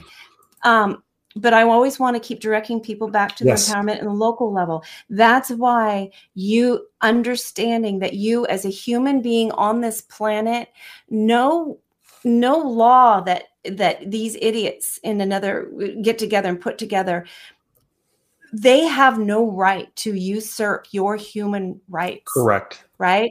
And mm-hmm. you need to believe that. So when they come and they try to tell you, you can't do this or you can't do that, They have they don't have the authority. And and the stronger you are in your community, and you know your county commissioners, you know your sheriff, you know your mayor, you know your neighbors, you know that whole community, and you've discussed things and you work together, then when these things begin to happen, you as a community are in a strong place of understanding your true Correct. Human rights. Correct. Yeah. Okay. Now, if people want to really find out, you know, the, the many organizations that are involved are all interweaved with one another. The World Economic Forum is just one, and it's at the top of the pile. It, it's been, it's basically there to manage and do the marketing for other organizations uh, that are out there. So I'm just going to share, I'm going to okay, um, uh, show a, a brief clip here um, of a, de- not a debate, but a presentation that, uh, Uh, occurred uh, during one of the World Economic Forums. And I think people just need to listen to this. Okay, good. Oh, we're not getting the sound. Let's try that again. When you share, did you click the little box that says uh, share sound of, try that again, and we'll see if ah, that. There we go. That comes through, yeah. yeah. Take him a minute, he'll pull this up. There we go. Uh, it's coming, folks. I promise. When you brought the Young Global Leaders Program here for executive education and then the Schwab Fellows, but there are two countries in the world now in which the young global leaders have emerged. Tell us just a bit about that in terms of the governance. Yes, um, actually, this um, notion to integrate young leaders uh, is part of the World Economic Forum. since many years. And I have to say, um, when I mention our names like Missus Merkel, um, even uh, Vladimir Putin and so on, they all have been young global leaders of the World Economic Forum. But um, what we are very proud of now is the young generation, like uh, Prime Minister Trudeau, um, President of, of uh, Argentina and so on, that we penetrate the cabinets. So yesterday I was at a, rece- at a reception for Prime Minister Trudeau, and I know that half of this cabinet, or even more half of uh, half of this cabinet, are for are actually young global leaders of the world. And that's true in Argentina too. Wow. Yeah.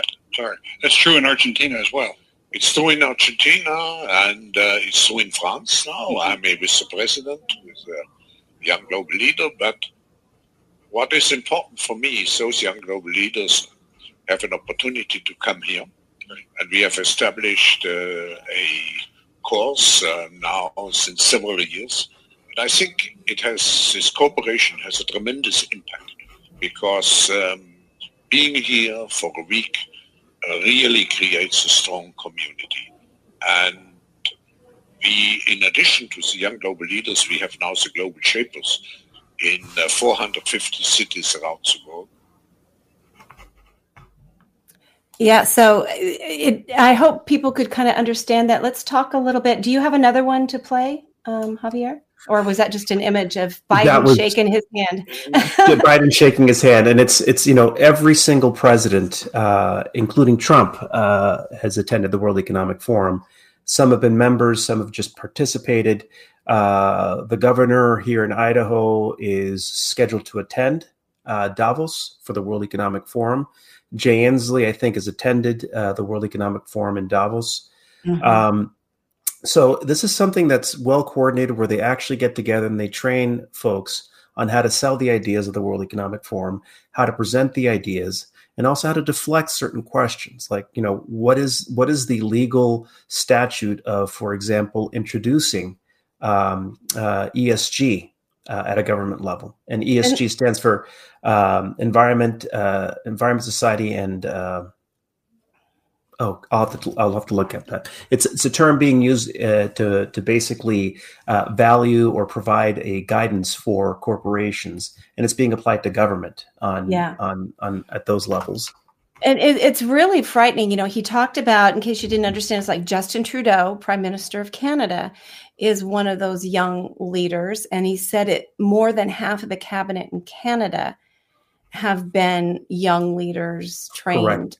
With the World Economic Forum. And you look at the atrocities happening and the horrible things that Justin Trudeau has done. It's It, it just sort of blows me away to to think of it. Um, and, you know, I'm going to do a little segue. Um, and I want to mention uh, the wonderful artist Five Times August. Have you listened to the music of Five yes. Times August? Yeah, mm-hmm. I just, it's so powerful. And, you know, sometimes on my way to the Capitol, I'll put it in and I'll just rock out because it just, you know, fires me up. But every time I listen to it, I... Every it's like every word is so carefully chosen, the the the lyrics. And I there was one of the numbers on the album that I hadn't listened to much and I hadn't paid much attention to. And I really listened to this time and I was just blown away, because the title of the song is This Just In. This just in, another liar on the news, standing at the pulpit, ready to abuse. This just in, another coward in control, scared by the sounds, so he hides in a hole. Well, it didn't dawn on me till I heard this like five times that Justin, this is Justin Trudeau he's singing about. Yep. This just in. And he'll call on the guards to trample the crowd. Remember, you know, with the truckers, and he, he brought those guys on horseback and they trampled that poor woman on the, the wheelchair. And those were not those were not Canadian police. Who who were those? We, we don't, don't know. know. And apparently, someone had actually uh, followed uh, was followed the where those guys were going. Uh, they were wearing complete, you know, basically riot gear, green riot gear, with no identifiers, nothing to mm. say this is Ottawa Police, this is, you know, uh, Canadian Mounties. It was all completely nondescript. And when they when they actually went, they actually followed them to two airplanes at a local airfield. And I, I'm not making this up. Those two planes had U N markings. Which I, I stunned. Again, I believe you, but it's stunned. That is so frightening. And nobody on in major media covered this. Covered it. And here's the thing. I guarantee you, anyone that tries to make that connection, and again, I don't I, I hate sounding like this because it plays into every single conspiracy yeah. theory that has been thrown around for twenty years. Right? And but and yet, is- and yet Javier, just stopped at yeah. that twenty years ago, this was already being put into motion. And those people who saw the conspiracy, it really was happening. But that's what they do is, it's like with the vaccine movement. If you are critical of the vaccine industry, you're a, un, a science denier, tinfoil hat anti-vaxxer. They have disparaged the use of propaganda and marketing. I used to think that the lawyers were evil. Um, but now I yeah. think that the marketing departments, people who creatively market things so that, that human beings can be manipulated, controlled, that's, that's way more evil than attorneys. Exactly. And, and in fact, there's some great attorney. Okay. I'm going to score one more time. Go for like, it. Get, get Five Times August album. It's brilliant. And listen carefully to the words. And every time you hear it, you'll remember, oh my gosh, he's describing this event, this event, this yep. happened. And it's just, wow. Exactly. Um, oh, I forgot where my squirrel was going. What were we doing? We were talking about the, the, the conspiracy theories that twenty years ago people yeah. talked about. Yeah. Yeah. And it, it's, it, oh, it was really good that I had to say it. It was the reason why I was going to go there. So hopefully it will pop. I should always jot that down so that, exactly. that, that I can, um, I can come back to it. Um, but but one, you go ahead. One more thing I wanted to bring up was, um, for the longest time, I was trying to understand how is it that the F D A could actually do what it did, which is basically bypass all good clinical practices, especially mm. what has been established for even, even the poor vaccine studies that have been done, mm-hmm. the poor vaccine clinical trials that have been done. They at least showed some restraint where they where they did four or five years minimum of yeah. study on, on vaccines. And this, this with a completely new yeah. delivery system, a gene therapy. Again, folks, this is a gene therapy. Yeah. Even Pfizer and Moderna classify this on their websites as gene therapies. F D A classifies the jabs as gene therapies. The only reason that they're allowed to be called vaccines is because they're under an emergency use authorization, that they were actually pushed into that particular category mm-hmm. because the rules were just suspended. They were just... everything was uh, was turned upside down. Yeah. But one thing I wanted to mention is that there are two great uh, researchers. One is Catherine Watt, and the other one is Sasha Latipova. And Catherine uh, has been working, uh, basically uh, working at, at the local level in her state, I believe it's New Jersey, where she was trying to help folks understand what the legal rights were under the Constitution. But she has, and she's a paralegal, so she has a great understanding of how to do legal research. And one of the things that she uncovered as part of her research on the entire COVID uh, and the pandemic, it's not a pandemic, it's a pandemic, uh, is that um, she found that uh, Pfizer was contracted, both Pfizer and Moderna were contracted by, by the Department of Defense to produce these jabs, that there was yeah. a special authorization. And there is now a set of uh, statutes and regulations in the United States Code that, and also under presidential executive orders that have been built up over the years to allow for certain quick dispersals of agents and countermeasures, not vaccines, not uh, antibiotics, countermeasures. Hmm. This is something yeah. she published, and the great Peter McCullough, yeah. uh, Um, uh, is going to try and interview both uh, Catherine and Sasha mm-hmm. with, relate, with re- relating to what they've uncovered, because this is not this is not a public health rollout. This is what uh, the D O D classified as a pilot project for uh, production at, at scale of countermeasures. Wow. And, you know, it, when the show's over, uh, Javier, if you could send me those links so I can provide them in the show notes, you know, when Absolutely. we post on our Substack for people to find these resources you're coming up with. Thank you so much. Of course. And again, this is this is shocking at so many levels, because what's been happening is that over the years, they've been making law, uh, uh, legal changes that are unlawful under the Constitution, mm. and basically using the layers of, of, of different bureaucratic uh, levels to create control systems and decision branch points to direct funds and research to certain things like these countermeasures. Countermeasures to what? I don't know. But this is this is something that's been legalized. You can actually, these were known not to be vaccines. These were something else. Wow. That this is like a whole other layer of, you know, there's a book, it's a brilliant book that's heart-wrenching to read, and they made the movie of it, um, Sophie's Choice. Yes. The the author of that, and I can't remember his name, but I had never read the seen the movie when I read the book years ago. And what I recall about the structure of the book, it was so powerful because the character Sophie told her story and you got a certain layer.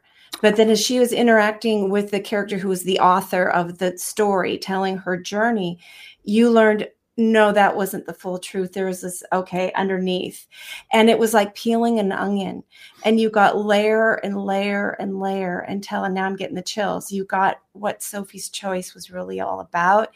And it was so awful that she had enclosed it in all these stories surrounding it, not fully revealing until you found out. And then, you know, you're sort of devastated and devastated on her behalf. Yeah. Um, yeah, very powerful. Exactly. So that is, that is something that I think um, as more and more Americans engage in, and as more and more, uh, and I, I say this in, in, in, in its, in its truest intent, as more and more global citizens begin to unravel the onion of their own jurisdictions, their own uh, sovereign states, their own legal structures, more and more is coming to light about, um, you know, the, the, the secret deals that were ongoing. So for example, Pfizer would only um, uh, require that governments sign a contract, but not reveal what the contract stated uh, before they would actually release the, uh, uh, the, the, Uh, gene therapies in, mm-hmm. uh, into their nations. They wanted full, full immunity, and they wanted absolute zero transparency about the contracts. Uh, mm-hmm. I think about a month ago, there was an inquest in which the Ministry of Justice uh, uh, basically ordered the Ministry of Health to release the Pfizer document. What country? Israel. Israel, okay.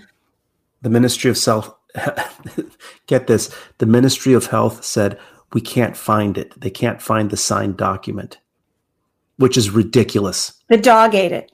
The dog ate it, right? So we have all these hidden contracts that were uh, developed and farmed out to the rest of the world that were under an other uh, transactional authority uh, regulation. O T A basically is something that uh, Congress passed, I think, ten years ago, that relieves Um, any uh, corporation agency uh, from uh, doing having any oversight under this contract, O T A, other transactional authorizations, and basically suspends any requirements.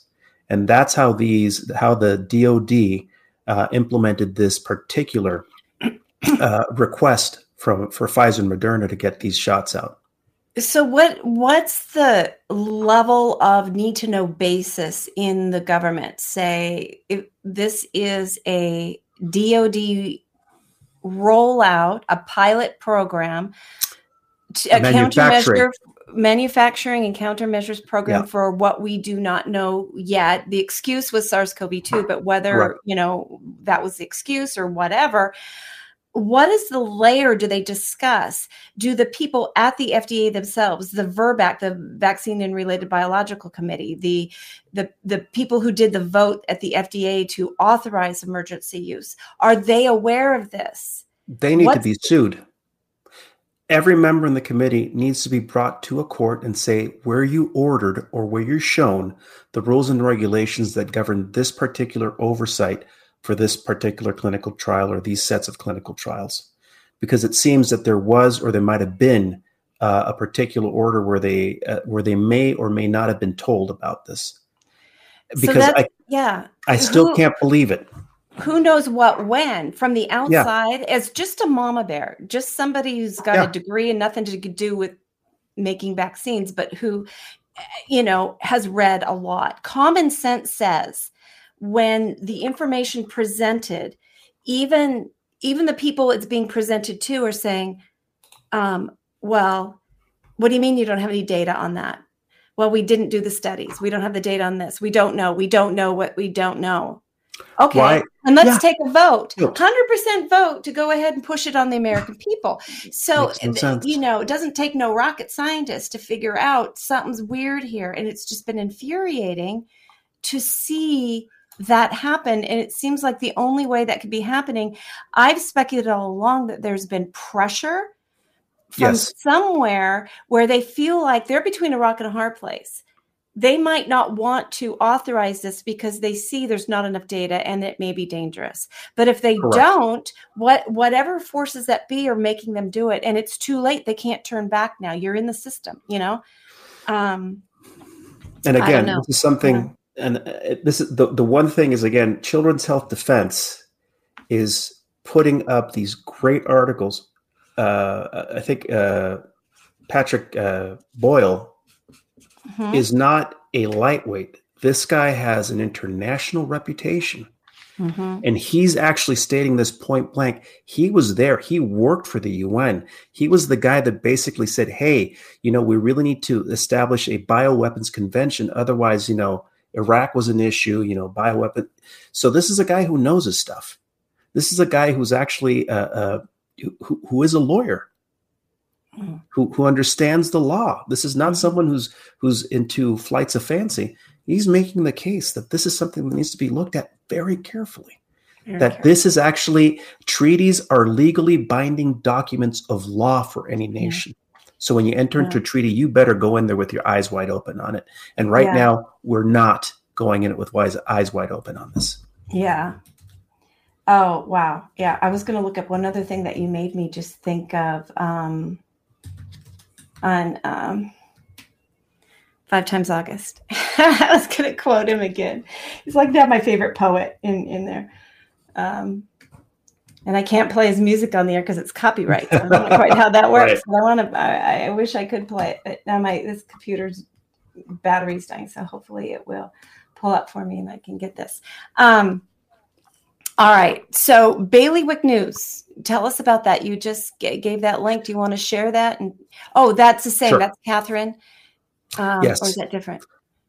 It's the same one. So this is uh, Catherine and uh, Sasha Latipova have been work. Their their work sort of came together beautifully because okay. someone was coming in from the uh, the F D A regulatory side, and the other person was coming in from the constitutional legal side, looking at what were the laws enacted, you know, uh, defense laws, uh, bioweapons laws, um, um, pandemic laws, things like that. And they they intersected quite beautifully. And they've been interviewed several times. Peter McCullough now is coming to, you know, he, they've gone, they've come up on his radar. So he's planning to do an interview with them. Um, The, these are individuals that have spent a great deal of time trying to understand the nuts and bolts and the legal uh, and regulatory environment of how this could have happened. Yeah. And it seems like there's several levels where you have certain key decision points that includes H H S, C D C, uh, Secretary of the Arm, Secretary of Defense, uh, the you know Vice President, and all these other layers um, that. Uh, are key decision points for allowing or implementing certain programs. And it appears that the the, the D O D program for this uh, uh, manufacturing demonstration, and again, it was amazingly quick how these uh, gene therapy injections were manufactured and produced. So, mm-hmm. But mm-hmm. there was such a lack of oversight that the manufacturing practices are so bad that they don't meet a good manufacturing plants, uh, um, good manufacturing practices, which oh. is the known of yeah. uh, F D A requires. Yeah, absolutely. It, and, you know, you, it, it does make you wonder, you know, what was Trump's involvement involvement and knowledge base when yes. he started this warp speed, you know, was, that's what I mean is who knew what, when, what were they being told? Was he, did he understand he was part of this? Or did he really think that, that the SARS-C o V two virus was real scary and he needed to be a hero and do this warp speed? I mean, you know, what, what were the, who knew what, when, what was the motivation? Um, that's, you know, I, you just kind of want to know. And then who, who was terrified yeah. not to do what they were being told. So they wouldn't be disappeared right. or whatever, you know, this is wow. Well, what's interesting yeah. is that, uh, at a conference at a particular, um, I'm trying to, I'm, I've been, I've been trying to find, I remember Mike Pompeo was at this, um, uh, press conference in which Pompeo, uh, President Trump and Fauci were at a news conference. And they were discussing the recent reports of SARS-C o V two and some of the things that were being implemented. And Pompeo said, yeah, this is a live exercise. This is a live exercise. This is a live exercise. If I can find the link to it, I will send it to you because I still remember looking at him and thinking, what is he talking about, a live exercise? Is that a military operation? Is that a, a scenario plan? What are they talking about? So it was weird to see the Secretary of Defense, Pompeo, former head of the C I A, former director of the C I A, saying this is, you know, this is a live exercise. And, you know, I remember President Trump saying, is this, you know, is this actually real or is this, is this made up? You know, mm-hmm. is this an exercise or, or is it, are we, are we actually having a pandemic? And Fauci being there, you know, predicting in twenty seventeen that, right, yeah, President Trump's yeah. going to face this. Yeah. Um, It's yeah. it's it's amazing to so, see that.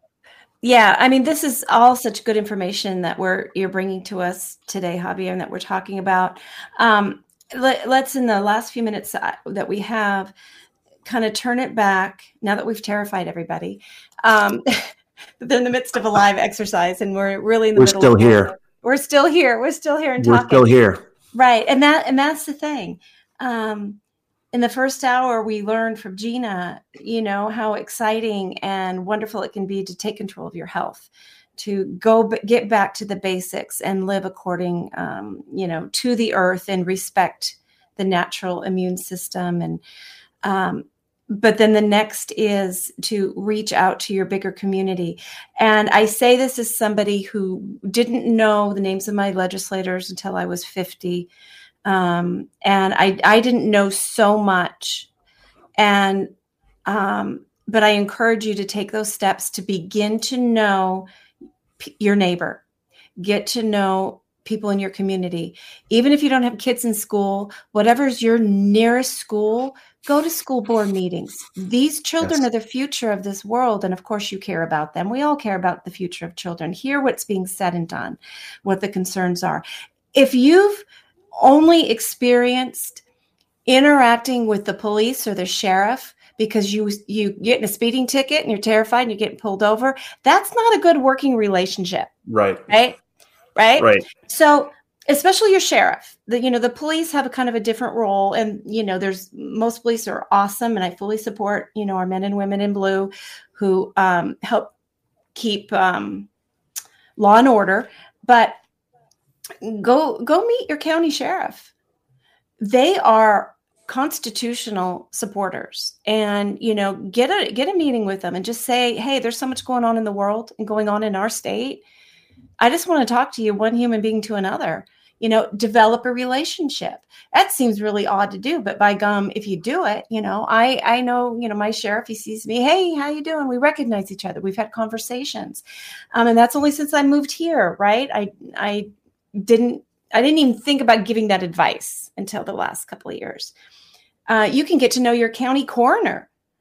There, there are a lot of people who um, went and talked to them and said, "What are you seeing as far as deaths go? You know, um, and are they being researched?" And you know, you can get right. to know this public health official um, and and find out, you know, what they know and what their concerns are. These are just individuals in your community who get up every morning just like you do and have breakfast and whatever. And and they are on in positions of authority that intimidate us, and we shouldn't let that be. We need to make relationships with that because they're there to to serve us. They're public servants, and some of them, just by gum, I'm so glad they they're willing to step in. I wouldn't want to be a sheriff today. Well, I don't know if I'd ever want to be a sheriff. It's not in my personality, but nobody wants to see that. Um, but, you know, um, there's people who, uh, so get to know that. And, and then, you know, if things get bad at the top, you've got this nice, these relationships formed. You've got this community. Yes. You can begin yes. to change votes. You can run for little local offices. Make that human to human connection, because only when something is distant and cold and inhumane can it happen. But when it's somebody you know, eye to eye, you've spoken, you've had coffee, you've interacted, that that pretends, prevents a lot of atrocities. It, right it there. is so it is so essential to make sure that you are seen as a human being first and a member of the community. That makes it so difficult to implement inhumane laws and inhumane statutes. Mm-hmm. Um, and, you know, it, it's a shame that we couldn't get our public health officials uh, to interact with the communities the way they did. But again, that was by design. And that's. Yeah. Oh, somebody. Hello.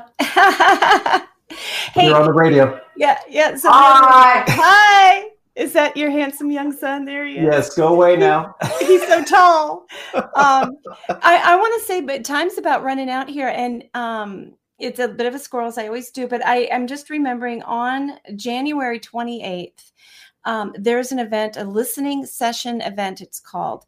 And go to informed choice w a dot org. I'm, I apologize. I meant to have this at my fingertips. Oh, here, I can do it. Oh, I don't think I have the link yet. Um created to pull up, but go to our website and it will be there very soon. It's going to be a listening event where if you've been harmed by what happened in COVID, from lockdown, mask up, shut down, churches closed, the shot, hospital protocol, it's going to be an opportunity to go have your voice be heard. There's going to be some speakers, and we're going to, we need to start this healing process. And by yeah. knowing you have a community, knowing you are believed, knowing that you're not alone in your journey of what you experienced, that's going to be really helpful. So uh, tune into, you know, go to informed choice w a dot org, and we'll be putting information out there. Sign up to get our newsletter. We'll be pushing it out that way as well. And I'll talk about it next week um, on the show. So you we got, got we got one minute here. Yes. And here's the thing. Don't ever believe that, every, you know, everyone's been saying that they've been given immunity. Pfizer and Moderna have been given immunity for all the things that they've done. Don't believe a word of it. Fraud mitigates all contracts. And yes. this is fraudulent. So go out there and fight. If you've been injured, fight, because it is yeah. fraud what was done. And it was an unlawful, it was an illegal contract that was instigated to make this happen. And again, yeah. nothing, governments right now, every single institution should fear the anger of the citizenry. Yeah, but peaceful protest. Peaceful eat, protest. Right? We're not going to let them touch us out on that. Peaceful protest. Exactly. You got it there, Javier. Well, thank you so much for this great hour of conversation, my friend. You've been listening to An Informed Life Radio on eleven fifty A M K K N W and C H D T V. We will be back next week. Take care. Bye now. Hi, I'm Brad Dacus, president and founder of the Pacific Justice Institute. For over twenty-five years, P J I's mission has been to defend religious freedom, parental rights, and the sanctity of human life. P J I has protected patients from being taken off life support and stood up for citizens around the country facing job loss for medical decisions that should be left between them and their doctor. For free legal representation and resources, visit P J I dot org. Hi, I'm Lynn Redwood, president of the nonprofit Children's Health Defense. Our chairman, Robert F. Kennedy Junior, and our entire team are devoted to ending the epidemic of illnesses and disorders plaguing our children today. Through legal action, we're working to hold industries and government agencies accountable and to establish safeguards to prevent further harm. We're working overtime during this COVID nineteen crisis to keep you informed about the politics and science of rush vaccine candidates. Freedom and our children's futures have never been more in jeopardy. But we can succeed. With your help, we can stop the devastation and give our children and grandchildren the healthy future they deserve. To learn more about what we're doing and how you can help, visit children's health defense dot org and sign up for our free news. Please visit children's health defense dot org today.